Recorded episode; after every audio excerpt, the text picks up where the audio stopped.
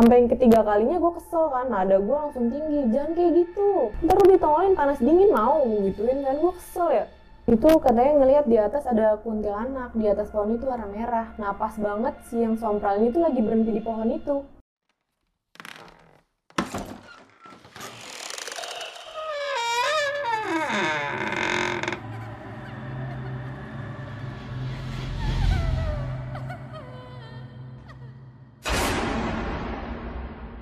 Assalamualaikum warahmatullahi wabarakatuh. Balik lagi sama gua Gilang di ngobrol.com. Kali ini gue udah kedatangan narasumber salah satu wanita pendaki. Ada Nurul. Apa kabar Nurul? baik Eh, apa nih yang mau lu kasih kali ini di video ini?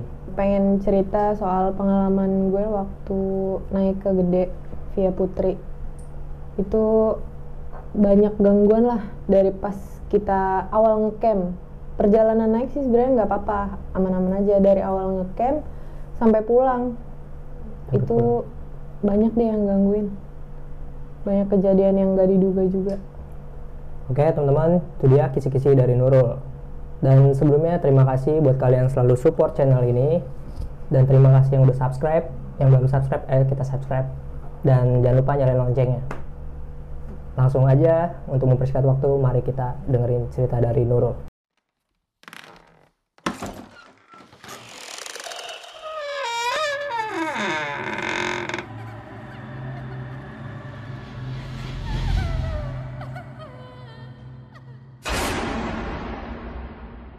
Jadi awalnya gue tuh naik eh, ke Gede via Putri. Pertama kenapa pengen naiknya via Putri? Karena udah nyoba Cibodas kan, dan itu jauh banget, terus lama banget. Akhirnya kita mutusin pengen coba lewat Putri. Akhirnya dapet tuh kontak base camp orang Putri kan. Kita coba kontak. Itu awalnya masih gue sama cowok gue doang tuh berdua. Pas udah nyari tanggal, kita ngajak temen nih masih bingung tapi siapa soalnya kayak temen-temennya masih labil gitu kan kayak ya udah gue ikut tapi pas udah deket-deket tanggalnya nggak jadi akhirnya pas mendadak banget tuh jadi nah ini tuh waktu itu kalau nggak salah naiknya sekitar bulan November atau Desember akhir tahun 2020 lah Oke, terus Nah terus akhirnya gue naik nih berempat, cewek dua, cowok dua. Berangkatlah kita janjian di Ciputat. Janjian di Ciputat, naik motor, motoran. Pas udah nyampe puncak, apa parung deh gue lupa. Ada temennya cowok gue satu orang lagi cowok. Tiba-tiba pengen ikut. Malam itu juga dia langsung nyusul. Nah itu kan puncak lagi macet banget kan Hmm. akhirnya kita istirahat dulu di sebelum warpat Telaga Warna deh kalau nggak salah istirahat di situ nungguin dia nih udah nyampe lah akhirnya kita naik berlima terus ya gue nggak ada pikiran apa-apa ya gue mikirnya ya udahlah makin rame makin enak gitu kan tapi posisi tenda cuma satu ya udahlah kalau tenda mah bisa bareng gitu kan tidurnya gabung satu tenda. Berangkat masih aman-aman aja. Nyampe di base camp uh, udah tengah malam. Udah tengah malam kita istirahat dulu. Udah istirahat paginya kita berangkat. Sekitar jam 9 atau jam 8 pagi naik tuh. Udah kelar semua naik itu temen gue yang cowok pacarnya si temen gue yang cewek ini kakinya sakit. Hmm. emang dia nggak bisa jalan nggak bisa jalan lama-lama kan? Soalnya kata dia sih bekas kecelakaan dan belum pulih total. Padahal kecelakaannya udah lama sih kata dia. Cuman belum pulih total jadi kalau jalan lama tuh sakit. Nah dia dari awal tuh udah sakit tuh kakinya jadi kita kan jalannya lama ya. Akhirnya nyampe di pos 3 tuh siang sekitar zuhur lah. Zuhur akhirnya dapet spot bikin tenda di bawah saung pos 3 di bawahnya persis. Gue akhirnya bangun tenda di situ satu tenda doang kan. Karena kan niat cuma berempat. Kenapa kita mutusin untuk stop di situ ngecamp di situ? Karena kondisi teman gue nih yang cowok udah nggak memungkinkan. Dia katanya semakin lama tuh kakinya semakin sakit kalau dipaksain. Ya udah kita kan mikirin kondisi dia kan. Belum kita perjalanan turun segala macam akhirnya sepakat ya udah di pos 3 lah paling banter pos 3 padahal targetnya kan tadinya ya di Surken lah biasa ya pos 5 terus udah tuh bangun tenda segala macem. Awalnya masih aman-aman aja sampai akhirnya maghrib nih ceritanya kan menjelang maghrib. Gue tuh kayak ngelihat ke arah atas. Ke arah atas sebelah kanan seberangnya saung pos 3 ada pohon kan sama tenda orang. Rame padahal itu posisi pos 3 tuh rame banget penuh banget. Gue tuh ngelihat kayak bayangan pocong tapi setengah doang. Setengahnya lagi ketutupan pohon. Semi semi gelap lah. Kan gue nggak mau negesin ya. Takutnya itu beneran iya gitu kan. Ntar gue kenapa-napa. Itu posisinya gue sama temen gue yang cewek tuh berdua lagi haid. Gue nggak mau ngambil resiko ya. Akhirnya gue masuk ke tenda. Tuh gue nggak mau keluar tenda sama sekali. Sampai akhirnya kan sekitar abis maghrib kalau nggak salah jam setengah tujuan gue keluar nyari angin lah di depan depan tenda banget tuh kan lagi pada ngopi. Gue keluar sendiri temen gue yang cewek di dalam sendirian. Yang cowok tiga di luar terus gue ikut keluar juga. Nah pas siang-siang itu kan deket tenda gue sebelah tenda gue persis itu ada ranting pohon gini kan. Cuman sehelai doang. Tapi pas malam tuh gue ngerasa kayak kok ini aneh ya? Kayak kuntilanak duduk tapi cuman kelihatan dasternya doang di bawah. Nggak ada kakinya. Tapi gue ngeliat dari sudut mata kiri doang kan nah sebelah kanan gue nih sama depan gue tuh semak-semak. Semak-semak yang emang udah nggak bisa buat tenda lagi lah gue paling pojok. Sebelah trek gitu. Gue tuh ngerasa kok kayak banyak yang ngeliatin gue ya dari sebelah kanan. Terus gue tahan-tahan lama-lama gue risih dong. Ah udahlah nggak daripada gue kenapa-napa kan terus temen gue di dalam sendiri. Dua-duanya lagi haid juga mending masuk lah nemenin dia. Gue alasan tuh ke temen-temen gue yang di, di depan sama cowok gue juga gue bilang kayak ngantuk deh mau masuk aja. Padahal gue nggak ngantuk sama sekali. Terus udah akhirnya gue di dalam ngobrol-ngobrol sama temen gue yang cewek biar lupa kan.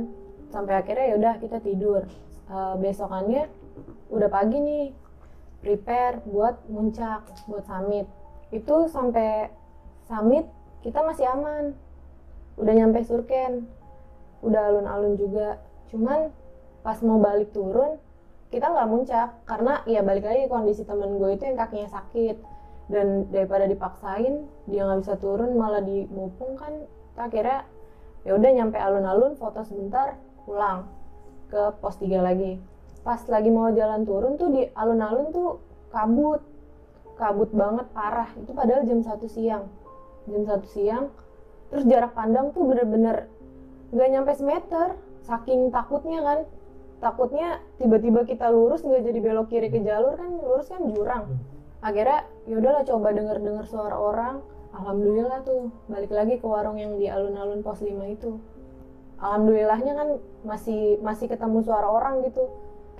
Di sebelah kiri akhirnya ya udah turun nyampe lah di pos 3 udah di pos 3 tuh kita istirahat dulu sore kan makan siap-siap mau turun. Niatnya sih nggak pengen kena malam ya.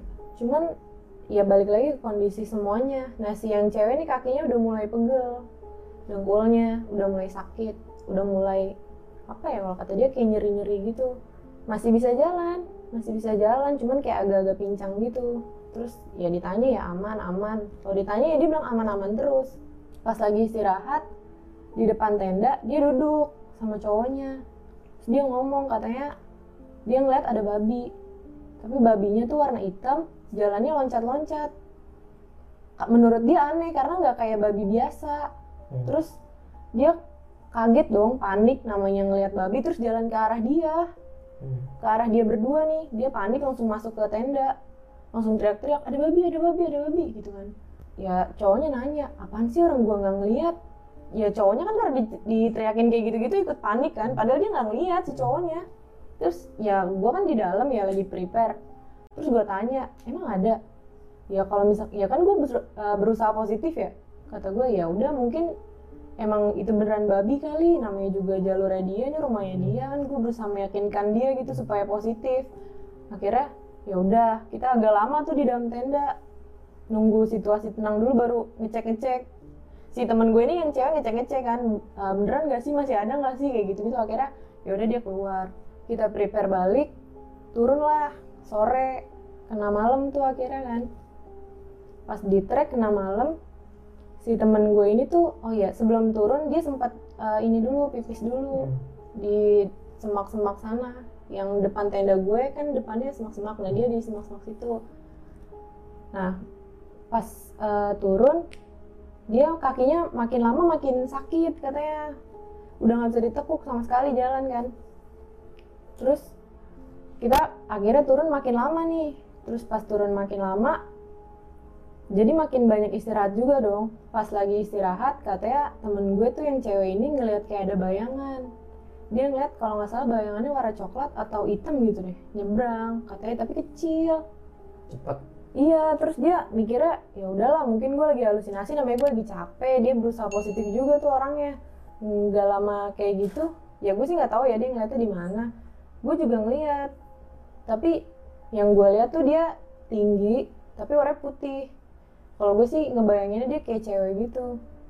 Ya sama, cuman sekelibat doang, lewat doang, kayak nyebrang gitu. Ya udahlah gitu, gue nggak mau mikir juga yang aneh-aneh kan pas kita lagi OTW ke pos 2 bayangan kan kayak turun gini di sini ada pohon gede terus nikung gini Hmm. turun nikung sini ada pohon gede gitu kan gede banget beneran pohon yang yang diameternya tuh gede banget. Nah si teman gue ini sih ada cowok. Dia emang sompral banget sih dari awal dari awal kita mau berangkat tuh dia emang sompral. Dia udah dia malah niat kayak gue pengen ketemu deh sama penghuni di sana kayak gitu. Gimana ya kalau misalkan ditongolin di sana? kayak gitu-gitu. Padahal nih orang tuh udah tahu kalau si gunung gede ini tuh tempat makhluk-makhluk kayak Hmm. gitu yang kata dia dia dia aja ngajarin gue ya. Dia ngomong katanya lu tau gak sih di gede tuh tempat ini tempat buang jin-jin yang Hmm. kayak gitu-gitu katanya gitu. Ya udah gue juga udah tahu gitu kan. Ya berarti lo harusnya jaga sikap dong. Pas turun si yang sompral ini di depan gue yang cewek sama cowoknya. Dituntun lah di belakang karena kan sakit kan kakinya dia si yang sompral ini tuh nyenter-nyenter jalan terus ke atas ke bawah kiri kanan. Terus gue bilang kan jangan kayak gitu.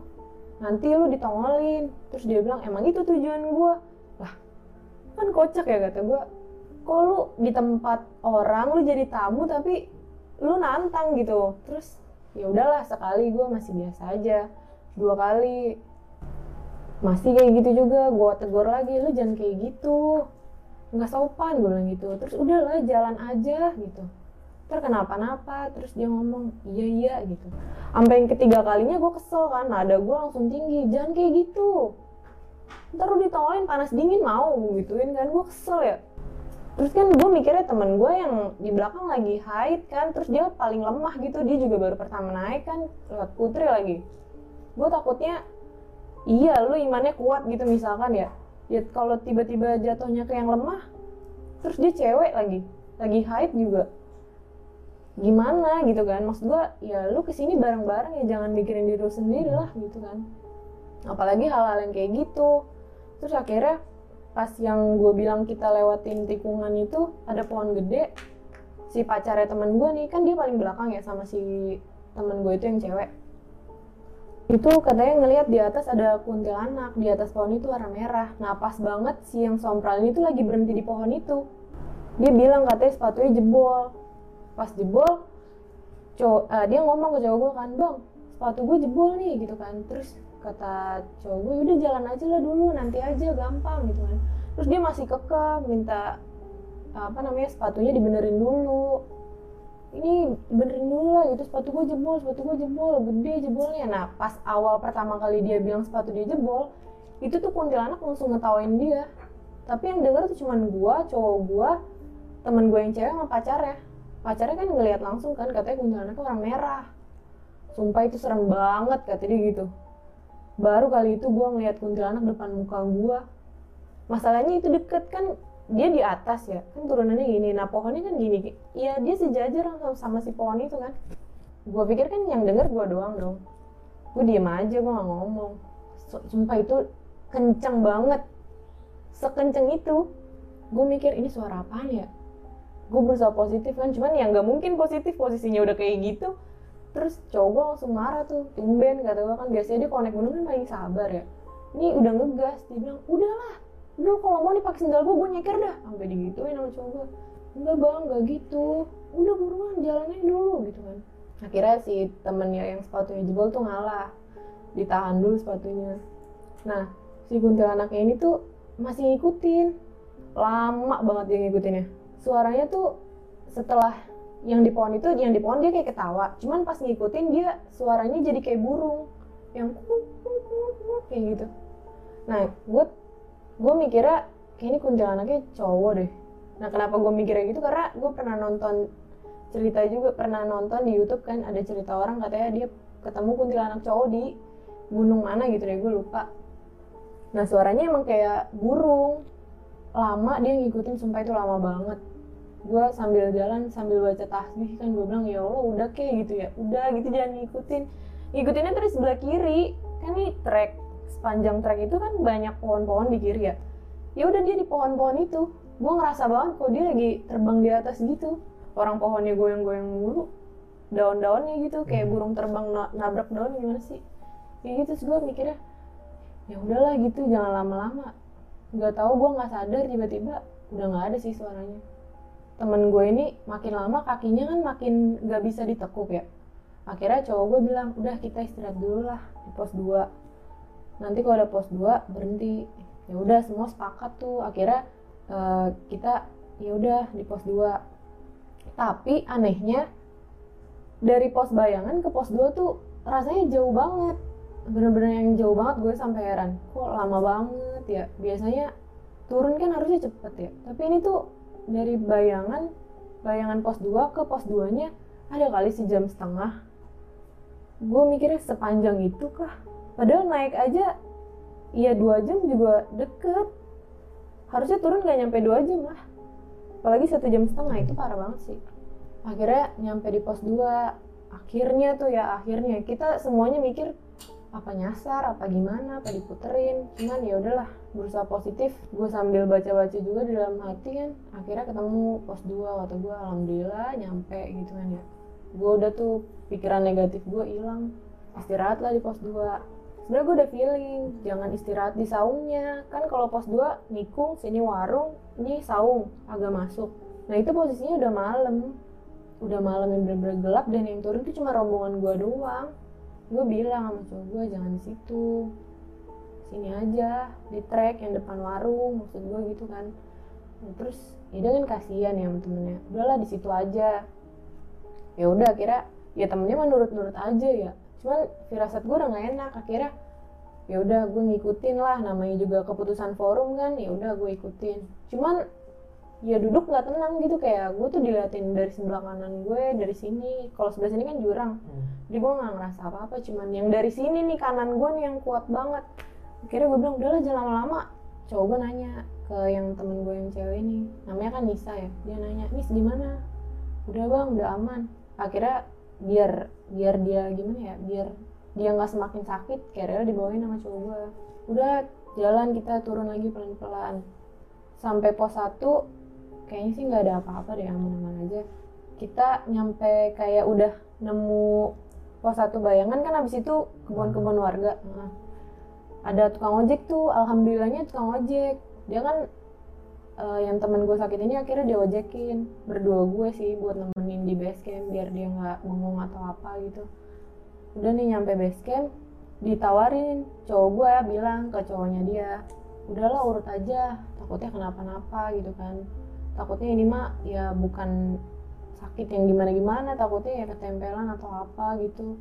Akhirnya diurut sama orang base camp. Tadinya temen gue ini nggak mau yang cowok eh yang cewek dan tadinya nggak mau akhirnya ya udahlah. Akhirnya dia ngalor dia mau. Pas diurut kan gue sebelahnya dia persis ya. Yang cowok-cowok kan belum belum kalau nggak salah udah nyampe lagi makan atau belum nyampe deh gue lupa. Yang yang yang gue inget banget pokoknya gue di sebelah dia. Terus yang aneh tuh ya dia ngurutnya dipegang-pegang gitu kan dipencet-pencet doang. Tapi kayak narik-narik gini. Terus gue bilang ya udah ini mah tempelan gitu kan. Nah bener aja si yang tukang ngurutnya ini dia ngomong eh, nanya katanya ngecamp di mana? gitu. Di pos 3 oh di pos 3 gitu. Sempat istirahat ya di pos 2 iya sebentar kata teman gue gitu.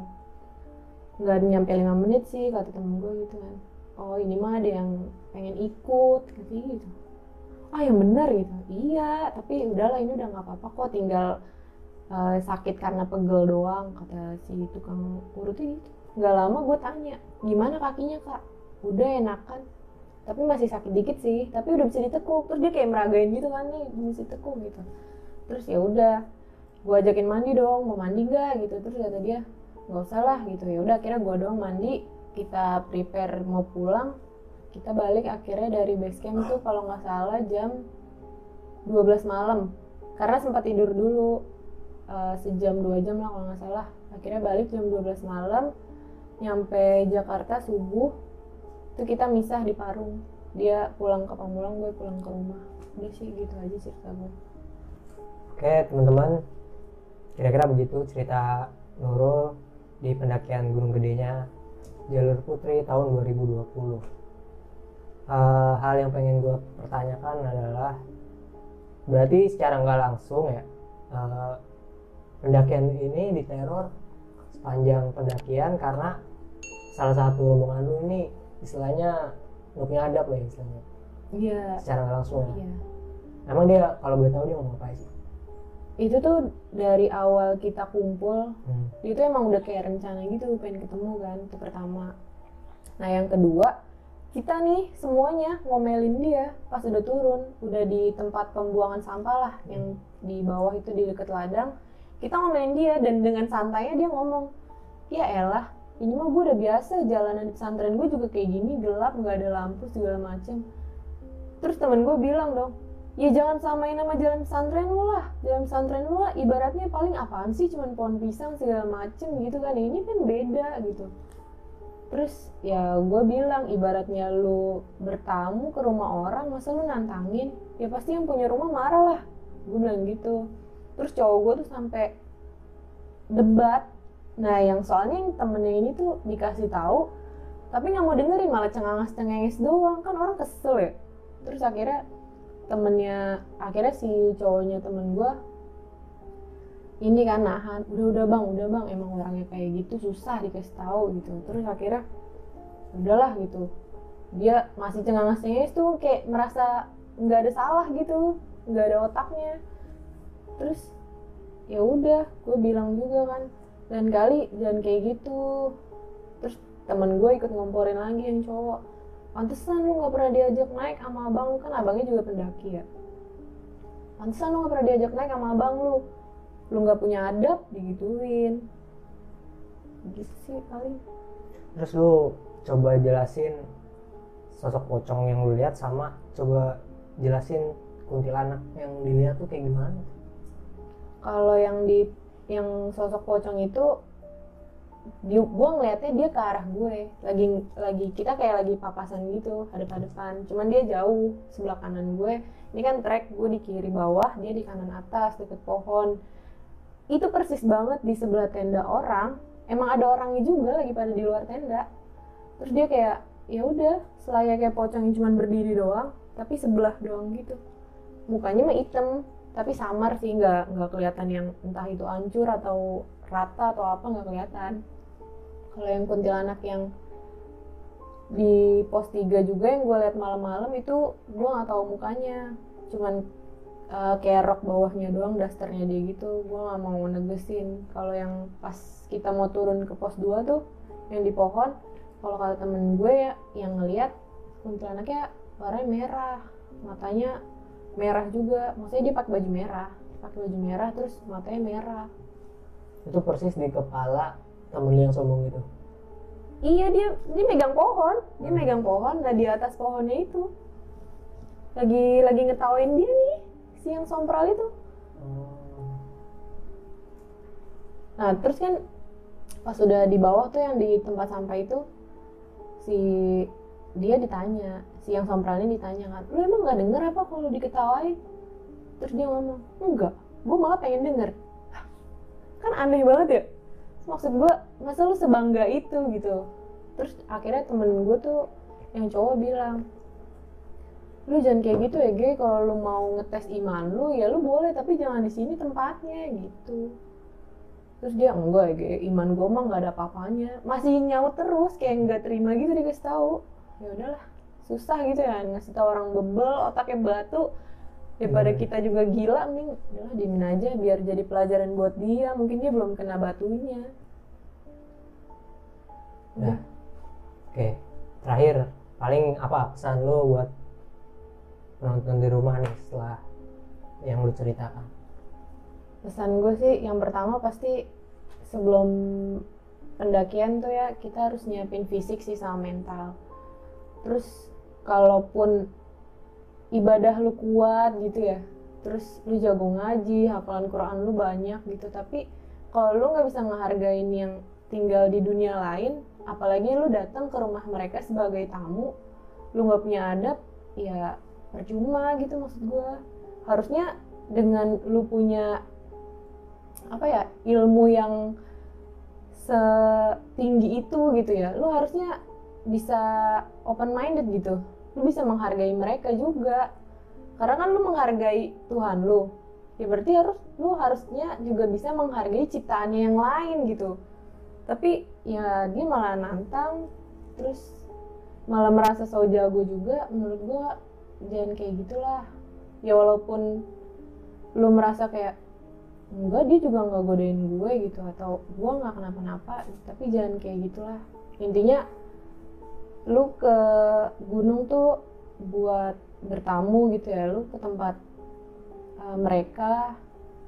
Kalau lu ngusik mereka juga ya pasti mereka nggak terima. Yang penting mah niat lu naik gunung pertama yang baik-baik aja yang jelas-jelas aja. Terus jangan jangan ngambil apa-apa jangan ngerusak apa-apa juga. Terus kalau bisa apa-apa tuh izin kayak lu mau pipis kalau bisa izin. Ya apa pun lah kan lu tahu itu bukan tempat lu. Lu cuman numpang sebentar dan lu pulang lagi. Kalau bisa juga jangan nyampah terus ngomong juga dijaga terus kelakuan. Ya selayaknya manusia beradab aja sih menurut gue gitu aja. Kalau yang dari gue ya. Oke teman-teman, itu dia cerita dari Nurul di pendakian Gunung Gedenya. Dan sebelumnya terima kasih banyak untuk kalian yang selalu dukung channel ini. Terima kasih atas kritik dan sarannya. Karena buat kita kritik itu akan sangat membangun buat channel ini. Oke, gua akhiri video ini. Assalamualaikum warahmatullahi wabarakatuh. Tetap di ngobrol.com.